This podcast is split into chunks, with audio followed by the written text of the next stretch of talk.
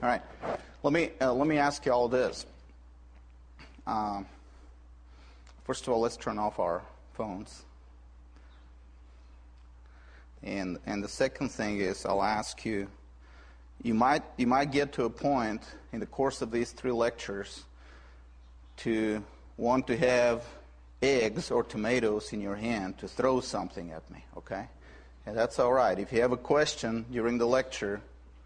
Um, wait until the end, the question and answer session, and ask me that question. And most of all, when you try to judge what I say today, try to not judge it based on the current political climate in the United States, but open your Bible. Let's not be controlled by sentiments that may as well be the product of political propaganda and let's our thinking be controlled by what the Bible says first, and then by what Christians in history have applied practically in their lives and, and have proven the validity of the biblical message. Okay? This is what my, uh, my, my uh, request to y'all. and uh, we're going to first go to the Bible in the first lecture and see what the Bible says about immigration. And we're going to go to the history of Christendom and of the United States and see what practice we have as a legacy from our Christian forefathers in Europe and in America. And at the end, we're going to take on the current anti immigration mindset among conservatives and Christians in the United States and show and, and, and take on each one of these arguments and actually show how valid or invalid they are. Okay? Fair enough?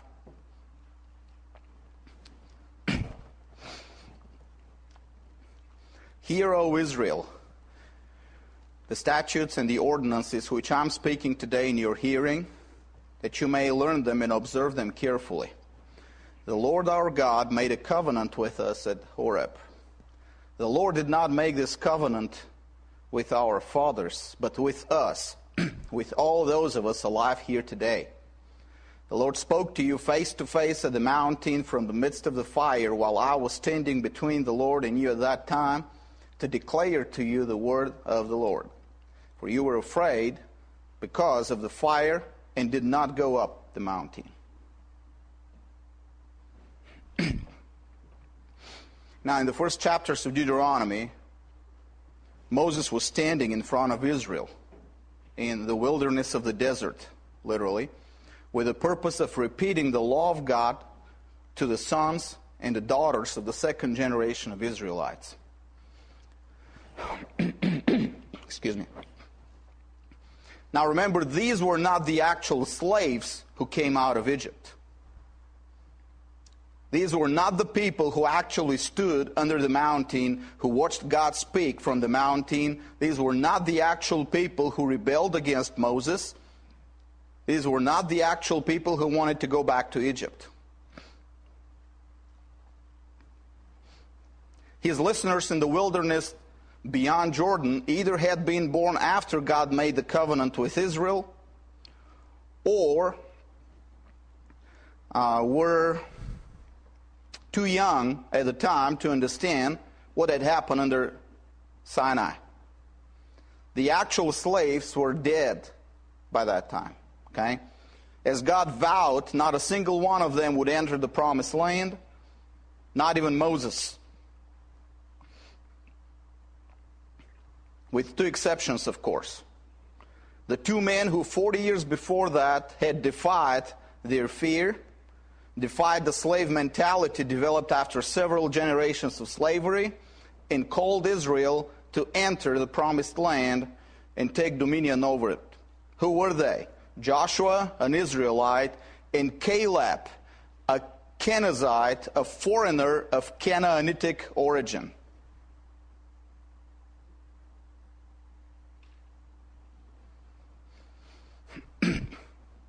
The time period separating the two events, Mount Sinai, thank you, from the wilderness beyond Jordan, is the same time period separating us from President Nixon's resignation in the Watergate scandal, exactly 40 years ago.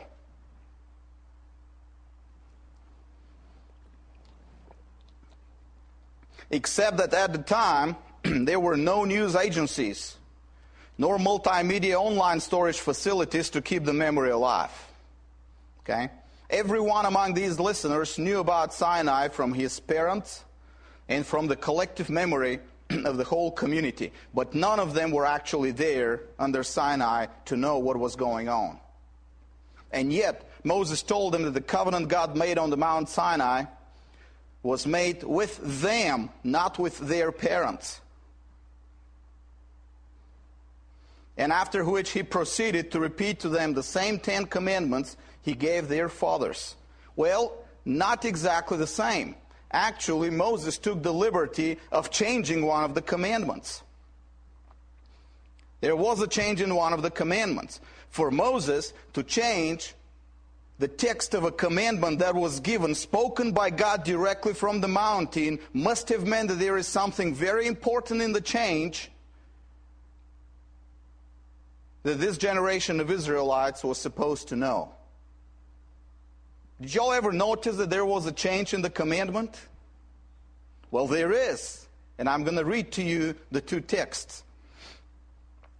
The text of the fourth commandment God gave to the previous generation was this Remember the Sabbath day to keep it holy.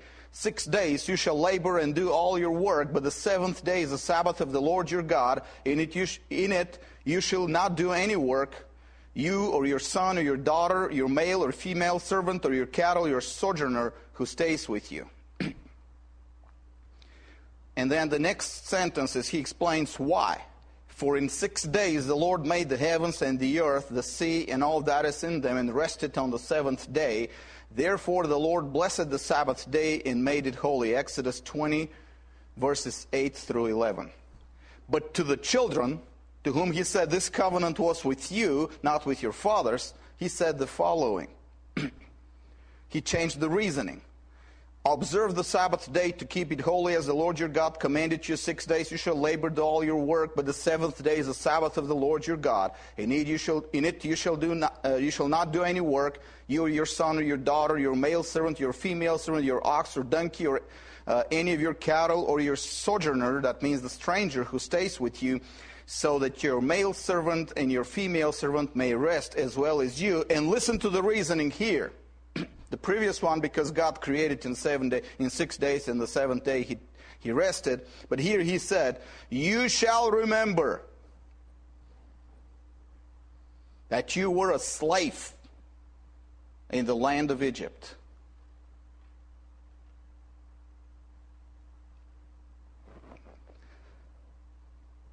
And the Lord your God brought you out of there by a mighty hand and by an outstretched arm. Therefore, the Lord your God commanded you to observe the Sabbath day.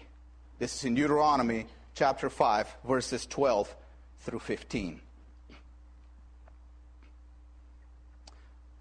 Very interesting change, isn't it? It is again part of a line of paradoxical statement by God to his people. After telling them that the covenant on Sinai wasn't made with their fathers, who were actually there, he must have gotten their attention. Wait, wait, wait, wait, wait. What happened before I was born actually was meant for me. Not only, now God was telling, not only it was meant for you, but you are expected to remember a slavery that you personally have never been through.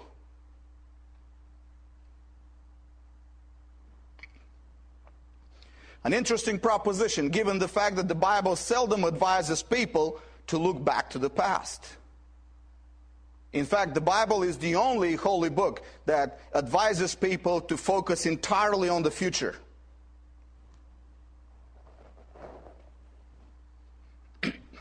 The past has this idolatrous power of attraction. From the distance of time, the past always looks much better to us than it, than it actually was. Right? Lot's wife looked back even when forbidden to. The Hebrew slaves in the wilderness remembered Egypt with the things that were given to them for free. You know, leeks and onions and, uh, and garlic and, and whatnot. And free land for graves. They did actually tell that to Moses. Forgot about the whips. But God's true people always look forward to the promised redemption, to redeemed history of victory for the gospel. As Paul said, a wise man forgets what lies behind and presses forward. Philippians 3:13. Why? Because the future belongs to you. 1 Corinthians 3:22. But there was a legitimate remembrance of the past, and that legitimate remembrance of the past had to do with mistreatment and oppression. Mistreatment of God and mistreatment of your fellow man. Opposite to the two great commandments love God and love your neighbor. Deuteronomy 8 warns the Israelites to not forget God and his works when he brought them out of Egypt. Forgetting God and his works would be a mistreatment of God and an act of injustice to God. Again, in Deuteronomy 8, Moses was speaking to the same children who hadn't seen the great things of God in Egypt and yet were expected to remember. And the other instance when the Israelites had to remember was when they were tempted to mistreat their neighbor those weaker than them in the society, those who couldn't defend themselves either by the use of force or by the courts. It started with their weaker ones at home, their servants, their employees, the children under their care, and even their animals. And the foreigners who stayed with him.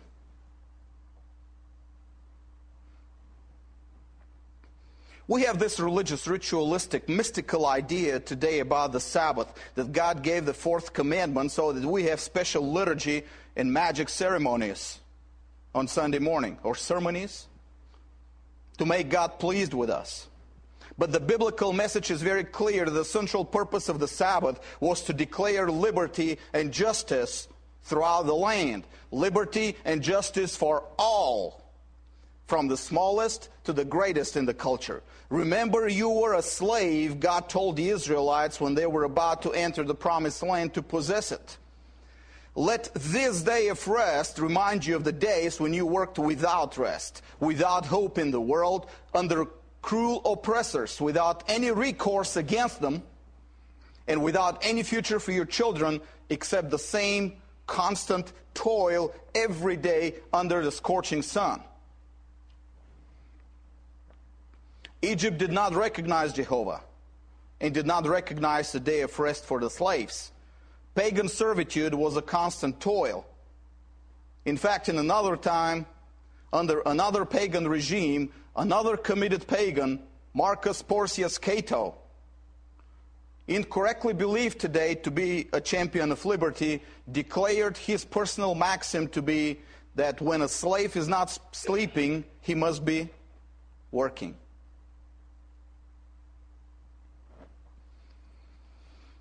Cruelty to slaves was the standard in pagan societies. And why not? If another pagan, Aristotle, believed that people who were slaves were naturally so, not being in principle different from animals. That's your pagan idea. The Sabbath rejected this standard of cruelty and substituted another standard for it. The slaves and all the weaker members of your society were equal in status to those who are powerful, rich, and important.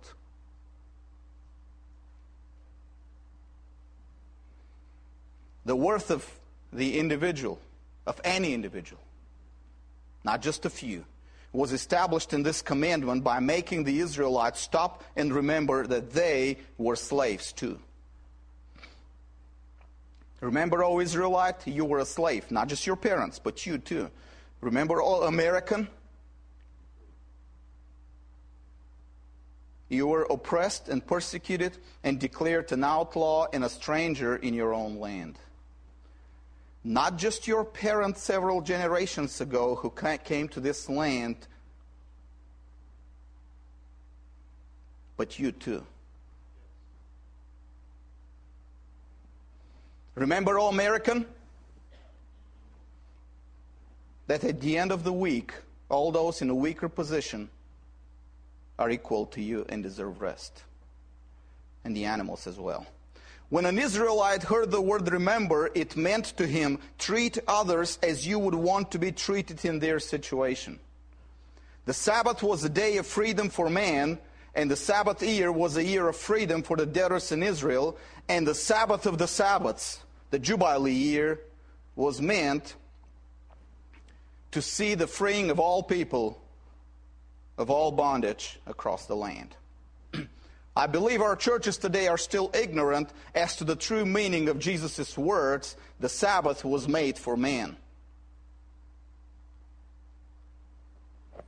In Mark 2:27, we still take these words casually, either as having no important meaning or as declaring the Sabbath to be simply at man's disposal to be used pragmatically or according to expediency. But made for man means much more. The meaning is that man is valued and cared for on the Sabbath. Jesus' disciples were picking grains of wheat to eat on that day when Jesus declared that the Sabbath was made for man. Their hunger required that they picked grains, for the Sabbath was made for man. His multiple cases of healing on Sabbath, in fact, the most, the most commonly recorded action of Jesus on the Sabbath was healing. Pointed, this points to the same truth. And this woman, a daughter of Abraham, as she is, whom Satan has bound for 18 long years, should she not have been released from this bond on the Sabbath day, Jesus asked in Luke 13, 16. Of course you should. That's what the Sabbath is for, for setting the captives free.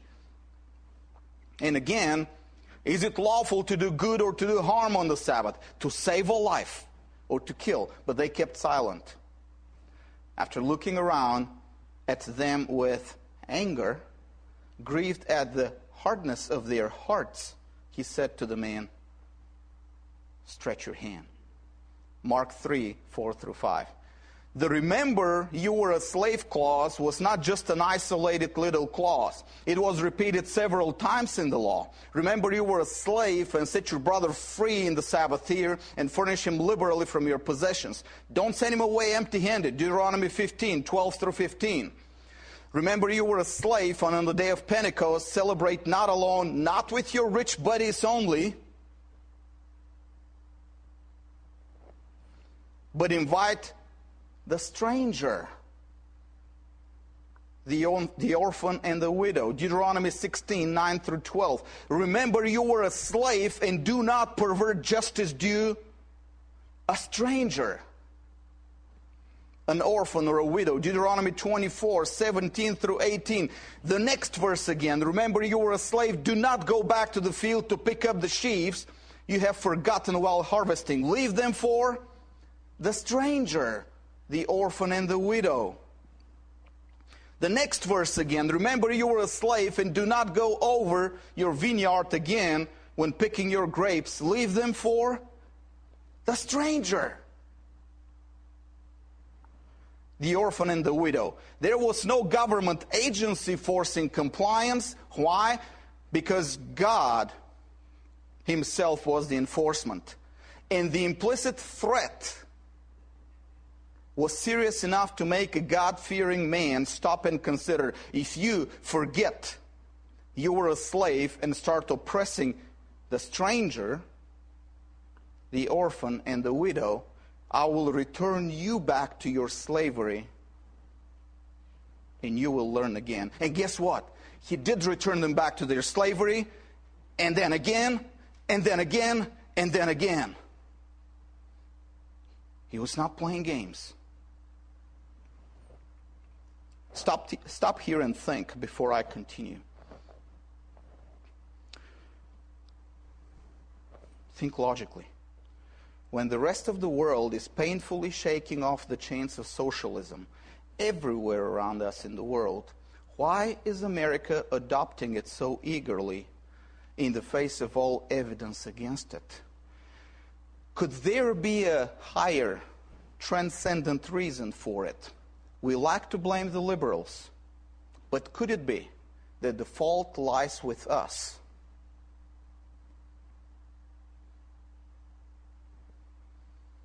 The Christians and the conservatives in general. Could it be that we have forgotten that we were slaves and we have mistreated the orphan and the widow and the stranger? Why are we losing the cultural war? Why do our efforts in the culture, in the American culture, seem so futile? As if we're fighting against a superior spiritual force. Does the enemy really possess such spiritual power to block the efforts and the prayers of the church? Or maybe, just maybe, our true opponent is the Holy Spirit Himself, enforcing the law against us, the American church, because we have violated the Sabbath commandment in its true meaning and intent.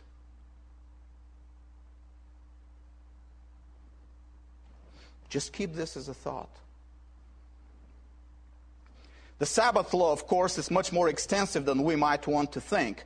As much as we'd like to limit it to two hours on Sunday or to not working one day of seven, it goes beyond that. It covers every act of pretended service or worship to God, whether it's singing praises, fasting, celebrating days and new moons, and so on.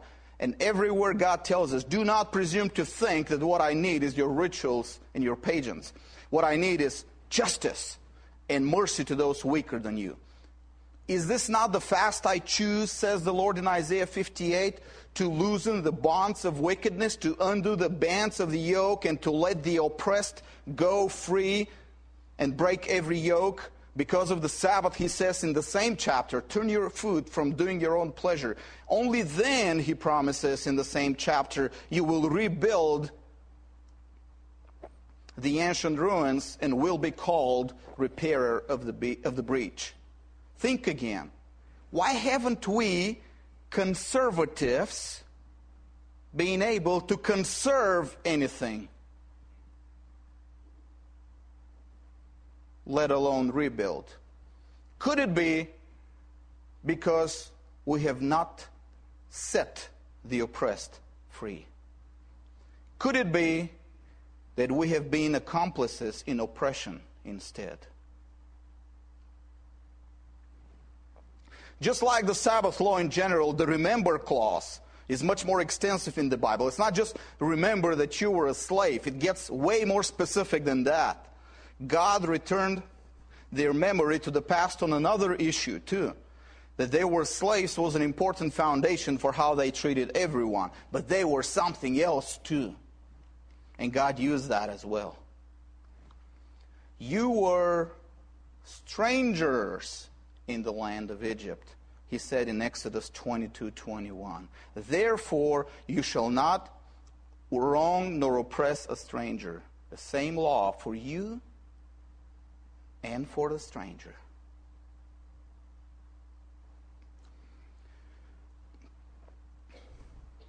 Don't you forget, the Hebrews became strangers in Egypt by economic immigration.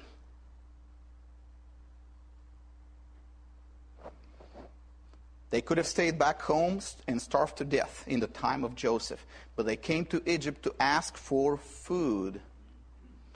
And because of a righteous Pharaoh who didn't believe in immigration laws, one who respected Joseph and the God of Joseph, they were invited to stay. The famine that brought the Hebrews to Egypt was the same famine that made all Egyptians slaves to their Pharaoh. In fact, the Hebrews, the immigrants at the time, remained free in a land where the native population was enslaved. This may be the reason why the Hebrews became mightier than the Egyptians, as Exodus 1 9 relates. The Pharaoh said, Look at them. I mean, they became bigger than us. But then, by God's design, they became slaves.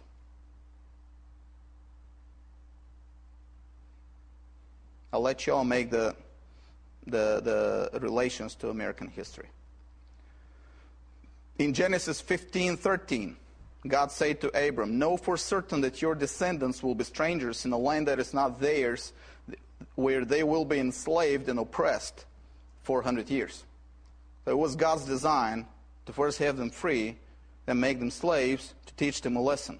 God's got some expensive lessons to teach. God Himself planned their slavery and their being strangers with a purpose to teach them a lesson they were not supposed to forget. The memory was to keep them aware that the stranger in their land deserves special love and compassion and equal protection under the law.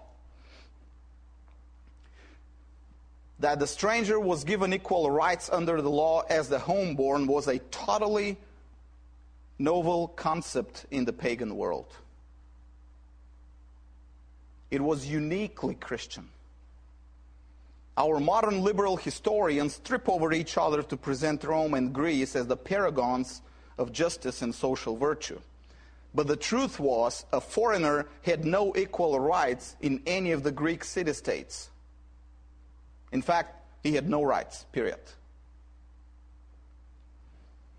Once a person left the borders of his hometown in Greece, he was without any protection. So horrible was the fate of a foreigner that in Greece, exile was considered worse punishment than death penalty. Did you hear that?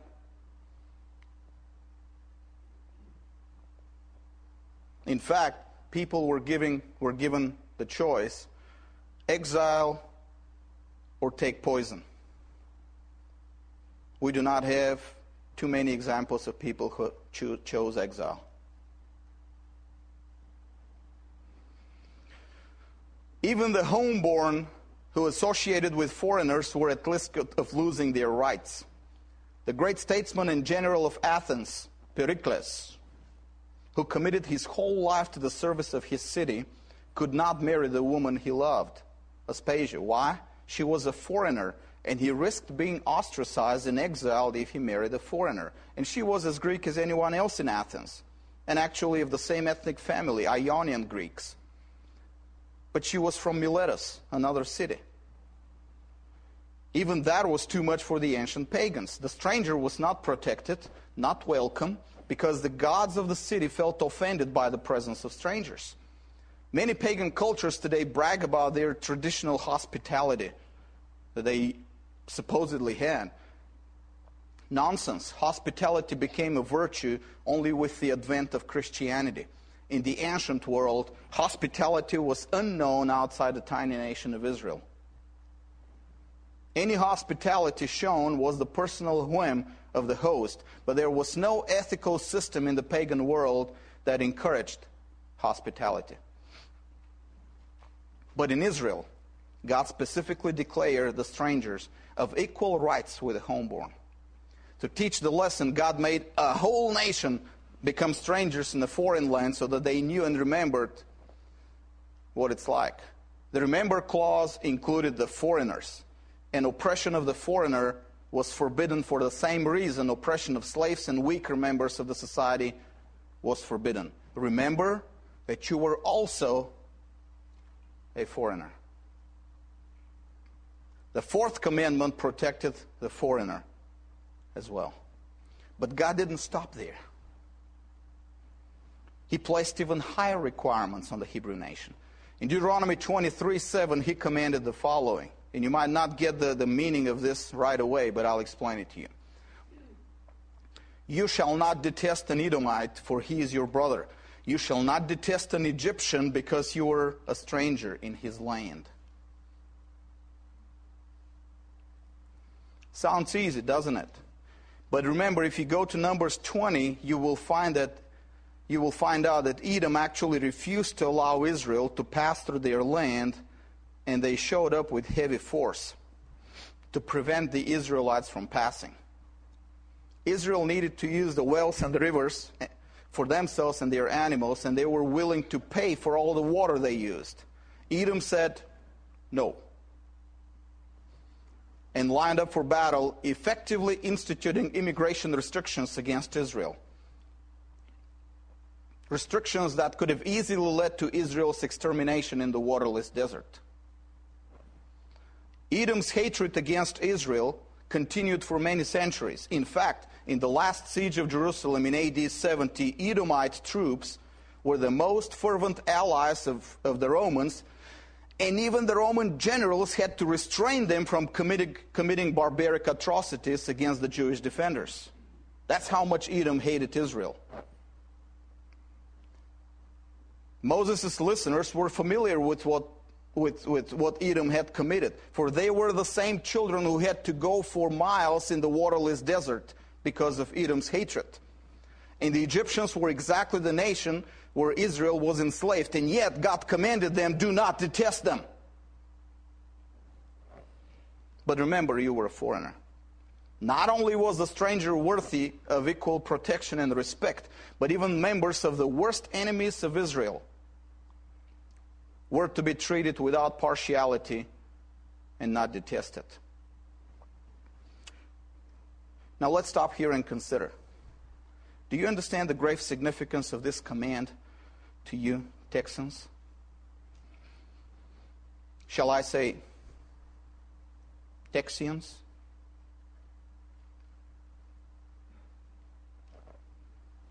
Go back to the past and remember were you a foreigner in someone else's land? Do you dare detest the Mexican in whose land you were a stranger, just like the Israelites were strangers in the land of the Egyptian? Do you think God only gave that commandment to the Israelites and not to you? Do you think that God's moral principles are not eternal and applicable to all men? When you say the words, remember the Alamo, what is the motive deep in your heart? Is it the biblical motive? Remember, you were a mistreated stranger, and therefore treat the Mexican with respect so that the trail of mutual distrust and hatred is broken and God's law and God's peace prevail? Or do you want the same for the Mexican as General Santa Anna would have for you if he had his way. Walls, barbed wire, towers with machine guns, military helicopters shooting at unarmed people in hatred and fear and hostility.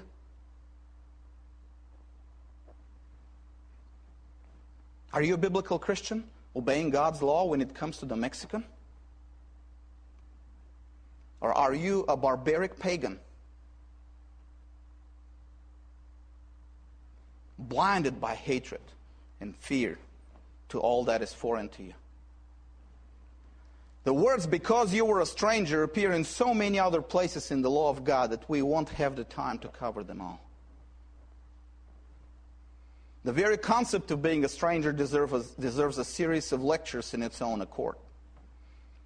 But for our understanding of the biblical policy on immigration, it is important to understand that the fourth commandment of keeping the Sabbath was a warning against oppression oppression of the weaker members of our families in our society, oppression of the slaves under our jurisdiction, and oppression of the stranger.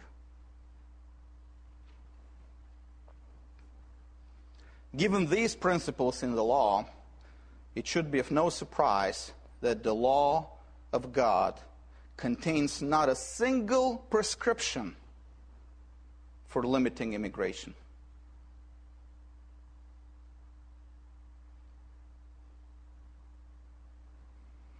It couldn't. Such a prescription would violate the whole character of the law of God and would violate specifically the remember clause. Remember, you were a slave. Remember, you were a foreigner. Limiting the freedom of movement of a man who hasn't committed any crime for the simple reason that he was a foreigner would be treating a stranger more harshly than a homeborn. That was illegal, wicked, immoral, and totally anti Christian. It would mean oppression of the weaker members of the society. It would make America, I mean, Israel, fall to the level of the barbaric pagan nations of the antiquity. Israel was not allowed to close any borders. Neither was the king allowed to have a swarm of bureaucrats who controlled the movement of foreigners through the borders.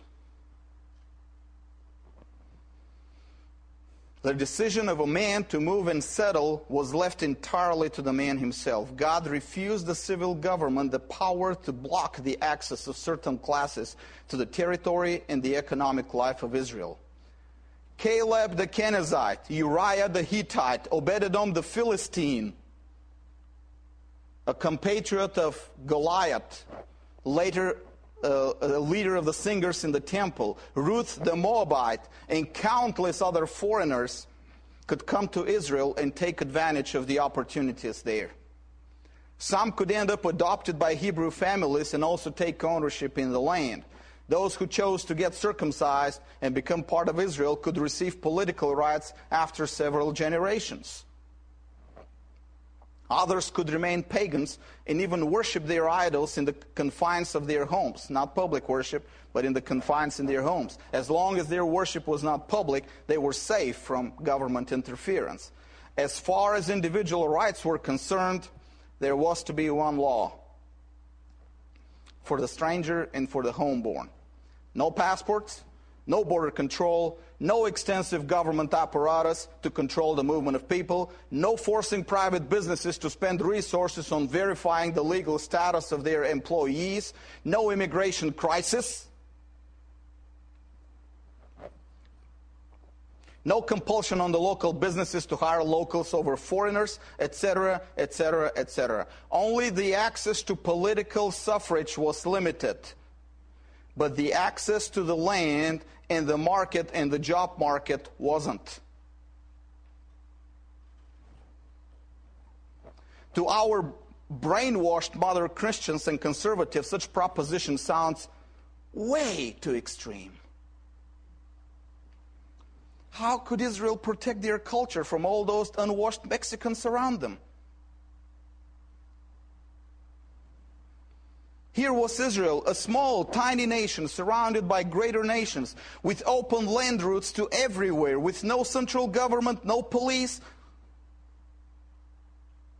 no Department of Homeland Security. And God missed giving them laws to restrict immigration? And the surrounding cultures were much, much bigger in, in, a, in self-consciously pagan and hostile to Israel's religion. Come on, God. I mean, we have 300 million people in America today, the most powerful nation that ever existed, protected by two oceans, the most obvious example to the world of the success of, of its culture, and we're panicking at the sight of a few thousand immigrants. How could you hope to protect the tiny nation of Israel without immigration laws?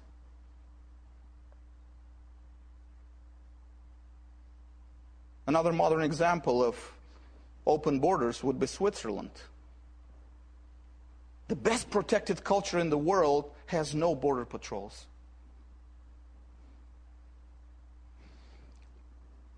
To add insult to the injury, not only didn't God give them any laws for immigration restrictions, He actually put a ban on deporting immigrants.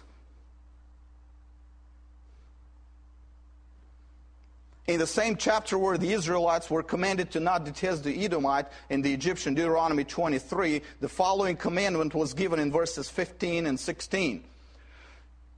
It's 20, uh, Deuteronomy 23, 15 and 16. You shall not hand over to his master a slave who has escaped from his master to you.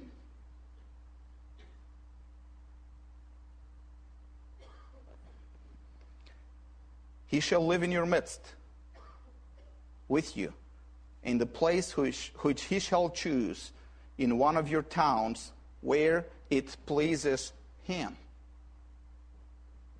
you shall not mistreat him. Not only Israel could not restrict immigration, they could not deport immigrants either. The biblical principle of Israel as the shining city on a hill was applied thoroughly. Come to Israel, the law said, and be free. Come to the only place in the world where a foreigner can find his true home and have peace. To understand the importance of this specific law about the slave, we need to understand the ancient world. The largest slave owners in the pagan nations uh, were usually the politically and militarily powerful people of those nations. Slaves were most often acquired in military expeditions, and the powerful of the day took the lion's share of the plunder. For Israel to refuse to deport a slave back to his foreign pagan master meant that the master could incite his government, or maybe he was the government himself, to go to war with Israel.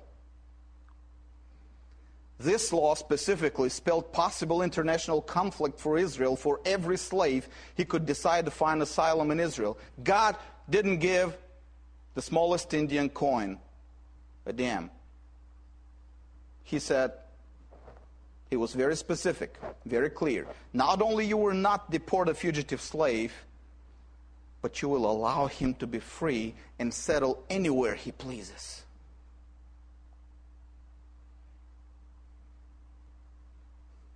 And if you have to go to war for every slave, you will go to war for every slave. Because remember, you were a slave and you were a foreigner. And therefore, if you want to be righteous before me, you will defend and protect the foreigner and the slave.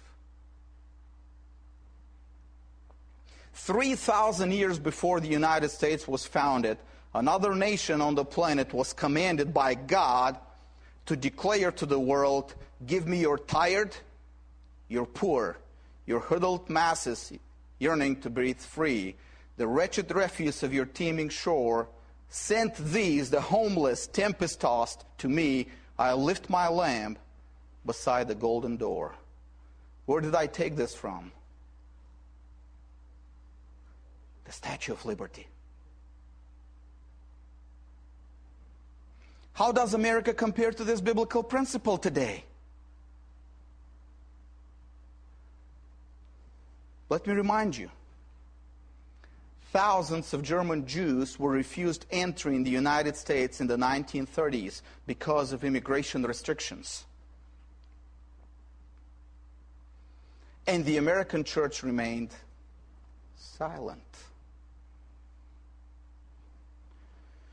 And today, the same American church insists on more immigration restrictions, more government power to restrict the movement of individuals, not to mention radical murderous measures like machine guns and military helicopters on the border to shoot an unarmed people. Who knows how many Christian brothers we have returned to their pagan masters with our immigration laws? Who knows how many decent men and women who are looking for gainful employment to provide for their children have we returned to their poverty and misery and darkness and ignorance? Let me ask you could it be that we're losing America to fascism today exactly because we have failed to search the Word of God on this issue and have sided with the fascists in America as a church?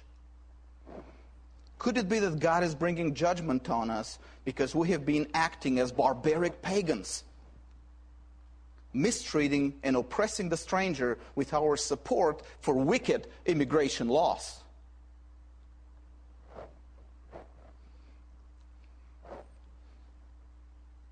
From a legal perspective, government control of the borders for movement of individuals would mean that the civil government declares itself to be the owner of the land, not servant of God for the good of the people. But the law didn't give the land to the government, it gave it to the families. If there was to be any immigration control, it was to be enforced by the true owners of the land, the families. One family may not like foreigners, That's okay. Another may welcome them as workers and maybe even adopted sons. Boaz specifically advised his workers to leave more sheaves for Ruth, the Moabite immigrant in the land. He was responsible himself to decide whether this immigrant alien would be able to take advantage of his land or not, not some government. One of the warnings Samuel gave to Israel when they wanted a king was that the king would take their fields. Indeed, later the evil king Ahab killed an innocent man to acquire his property. What is seldom understood by Christians today is that giving the civil government power over immigration actually declares the civil government to be the owner of the land. And indeed, most of the time, the argument for restricting immigration is can I, can I stop someone from entering my backyard? And then arguing that civil government can stop people from entering the states. Well, you can, but the land is not the backyard of your government, you fool. Because once you declare it to be the backyard of the government, you can't complain when the government comes and takes it from you.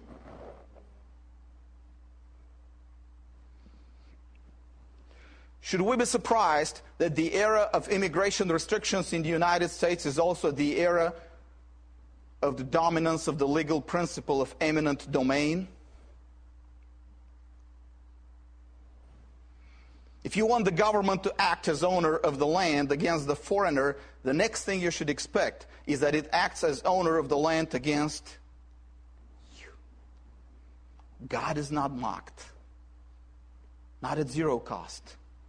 The way you treat the foreigner will be the way you get treated.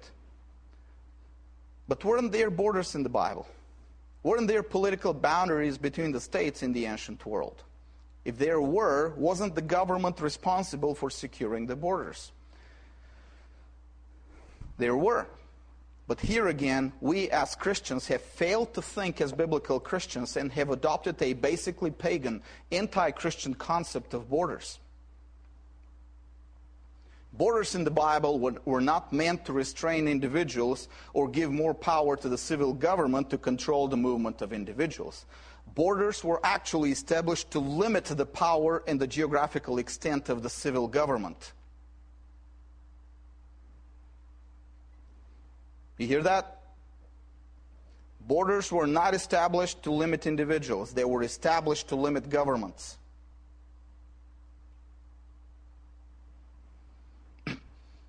We already saw that a fugitive slave could settle in Israel, protected from the loss of the land of his pagan master. In Israel, the local city governments were limited in extent. A man could actually flee to another city if he believed he wouldn't get a fair treatment in the courts of his own city. Cities of refuge, and we're going to talk about cities of refuge when we talk about history of the immigration laws in the West. Cities of refuge were established for those who have killed unintentionally to protect them from the wrath of the victim's relatives the legal authority for prosecution now was in the hands of the city of refuge, limiting the power of this other city to prosecute the individual. Numbers 35. The biblical principle of borders was individuals can move freely, governments can't.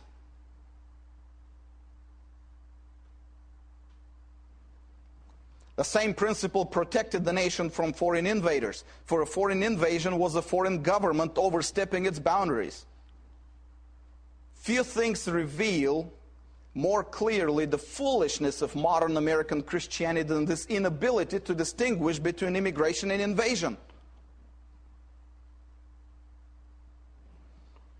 And the difference is very clear. One is an act by individuals and therefore is legitimate and allowed, and the other is an act of a government overstepping its boundaries. But today we have turned the biblical concept of boundary on its head. We believe our government has the right to overstep any boundary around the world, and we cheer for our government invading other nations and murdering civilians and children around the world. And we have supported laws that actually limit the freedom of individuals. And then we wonder why that same government oversteps its boundaries at home and limits our freedom. We have ourselves to blame as Christians, as a church, and as conservatives Liberals did not cause this to us. We did it ourselves with our biblical ignorance and our eager adoption of pagan, anti Christian concepts and ideologies concerning civil government, borders, and immigration. Much more can be said on this issue, for the issue of immigration is related to many other ethical issues in the Bible. It's related to economic growth, to monetary policies, to children abortion, uh, education, and so on. To cover it, we, we, we need the book at least. And it may take many years before we shake off the false ideologies we have adopted in the last two decades. You will see why I'm saying this concerning foreigners and immigration and return back to a thoroughly biblical, Christian, righteous view of the foreigner and demand the biblical solution to the immigration crisis that we have today. Get the government out of the immigration issue and protect the liberty of all, the homeborn and the stranger. Do not be forgetful, the author of Hebrews says in, in 13.2, to show love for strangers in our Bibles, it's hospitality, but the Greek word for hospitality is actually philoxenia, which means exactly love for strangers.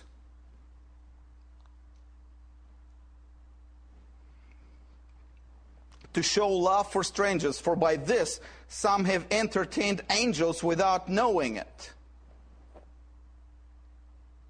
Oh, they will never appear in the, in, in, in, in the form of a Mexican, right? Those angels.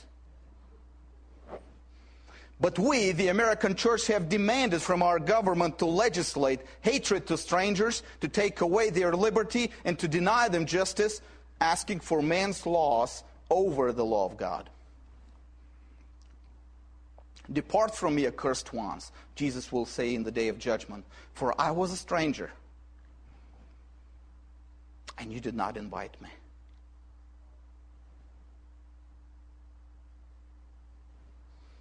Matthew 25, 43.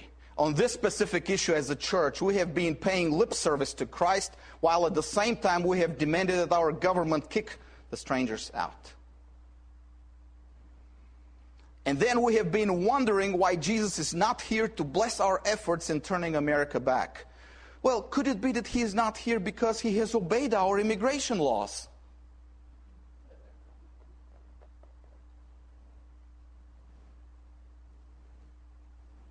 Could it be that he is one of those deported strangers? You think Jesus would for sure be flying the stars and, stars and stripes today and not present himself as a stranger to you? To test you? Could it be that we have sealed the fate of America by abandoning our true Christian heritage, buying wholesale the ideology of the enemy concerning strangers? Could it be that we have been hypocritically babbling about evangelism and preaching the gospel and missions, and when God sends us people to evangelize right here at our front door, we have demanded that they be deported or gunned down?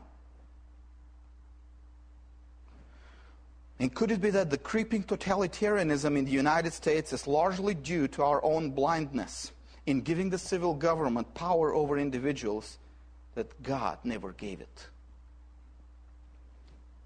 We all know the story of the church in Germany, situated by the railroad tracks used by the Nazis to ship Jews to the concentration camps. The church dutifully gathered every Sabbath to do their meaningless liturgies when a train would, would pass and the human beings in that train screamed to get the attention of the churchgoers, the churches sang their hymns louder to drown the screams. This wasn't keeping the Sabbath. This was savagely violating the Sabbath while pretending to keep it. It was the moral equivalent of murdering a person while pretending to save them.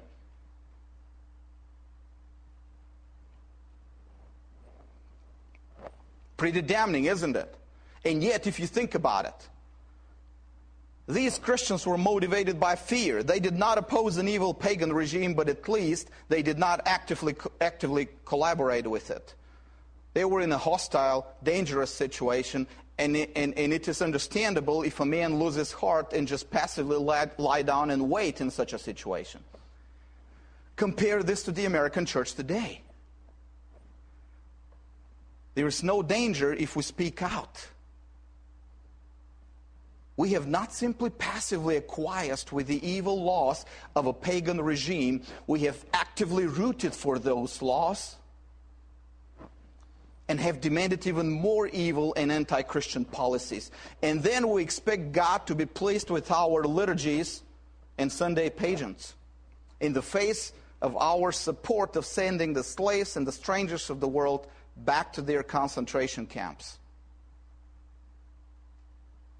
We think we keep the Sabbath law, but we have rejected what that same law tells us. Remember, your parents were immigrants in this country, and some illegal, actually, most illegal, and they came here from a land of oppression to find liberty and justice for all. Remember,